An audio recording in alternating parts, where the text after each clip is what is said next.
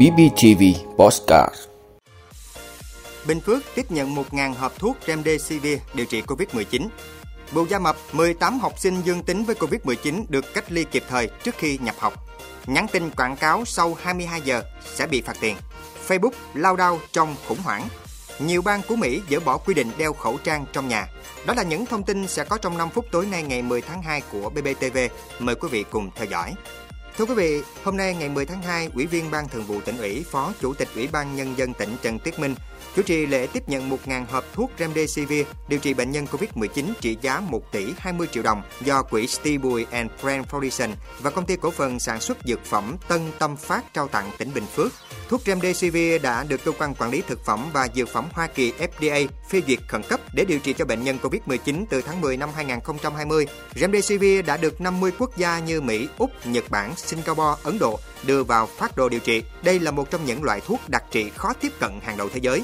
Tại buổi lễ, thay mặt lãnh đạo tỉnh, Ủy viên Ban Thường vụ tỉnh ủy, Phó Chủ tịch Ủy ban Nhân dân tỉnh Trần Tuyết Minh ghi nhận tri ân tấm lòng, sự sẻ chia của các thành viên quỹ steve bùi and Friend Foundation và công ty cổ phần sản xuất dược phẩm Tân Tâm Phát với cán bộ nhân dân tỉnh Bình Phước trong công tác phòng chống dịch. Bình Phước mong muốn qua sự kết nối này sẽ có thêm những hợp tác trong các lĩnh vực vì sự phát triển chung. Ủy viên Ban Thường vụ tỉnh ủy, Phó Chủ tịch Ủy ban nhân dân tỉnh Trần Tuyết Minh thông tin về lĩnh vực giáo dục, tỉnh đang cần xây dựng thêm phòng học và mua sắm bổ sung trang thiết bị dạy học. Tỉnh hiện thiếu 4.000 phòng học theo tiêu chuẩn mới của Bộ Giáo dục Đào tạo. Đồng thời, Bình Phước cũng đang kêu gọi xã hội hóa y tế vì tỉnh hiện mới có một bệnh viện tư. Tỉnh mong muốn nhận được sự quan tâm thêm của đoàn về các lĩnh vực giáo dục và y tế. Thay mặt đoàn, ông Steve Bùi cho biết, thành viên đoàn là những chuyên gia, doanh nhân các lĩnh vực khác nhau, rất quan tâm tới việc xây dựng hợp tác phát triển kinh tế lâu dài với tỉnh Bình Phước.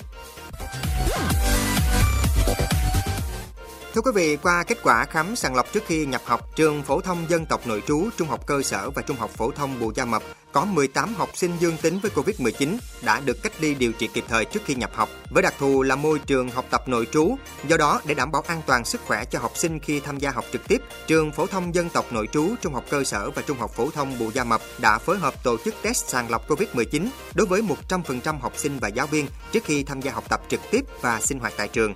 Sau khi có kết quả 18 học sinh dương tính với Covid-19, nhà trường cùng phụ huynh đã phối hợp đưa các em về địa phương và báo cơ sở y tế để có kế hoạch điều trị.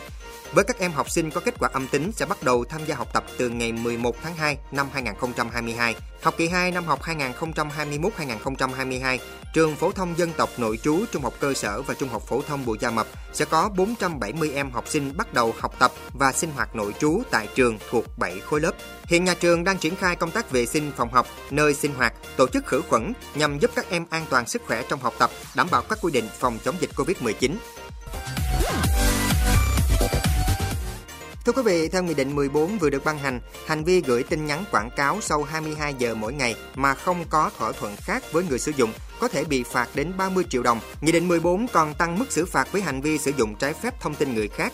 Cụ thể, phạt tiền từ 40 triệu đồng đến 60 triệu đồng đối với một trong các hành vi sau sử dụng không đúng mục đích thông tin cá nhân đã thỏa thuận khi thu thập hoặc khi chưa có sự đồng ý của chủ thể thông tin cá nhân, cung cấp hoặc chia sẻ hoặc phát tán thông tin cá nhân đã thu thập, tiếp cận, kiểm soát cho bên thứ ba khi chưa có sự đồng ý của chủ thông tin cá nhân, thu thập, sử dụng, phát tán, kinh doanh trái pháp luật thông tin cá nhân của người khác.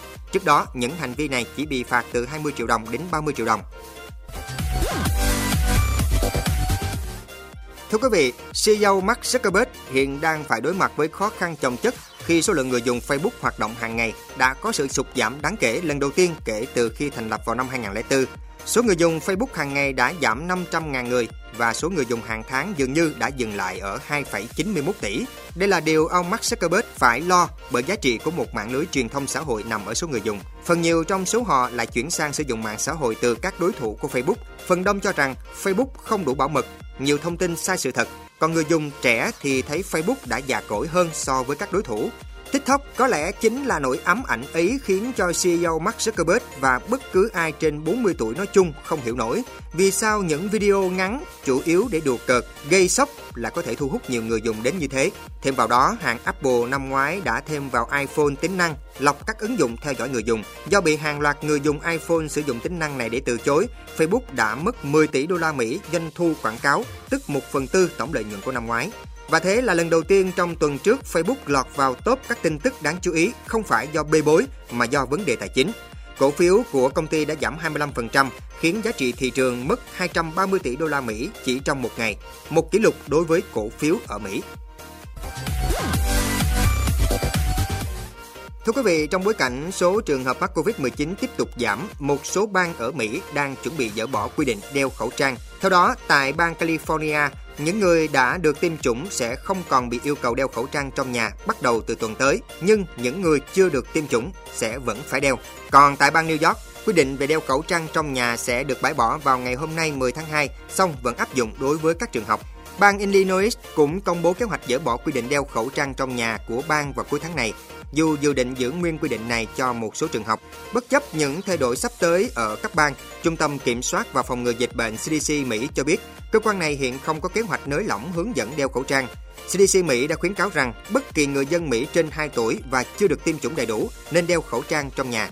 Ngoài ra, CDC Mỹ cũng cho rằng những người đã được tiêm phòng đầy đủ nên đeo khẩu trang trong nhà ở những khu vực có khả năng lây nhiễm cao.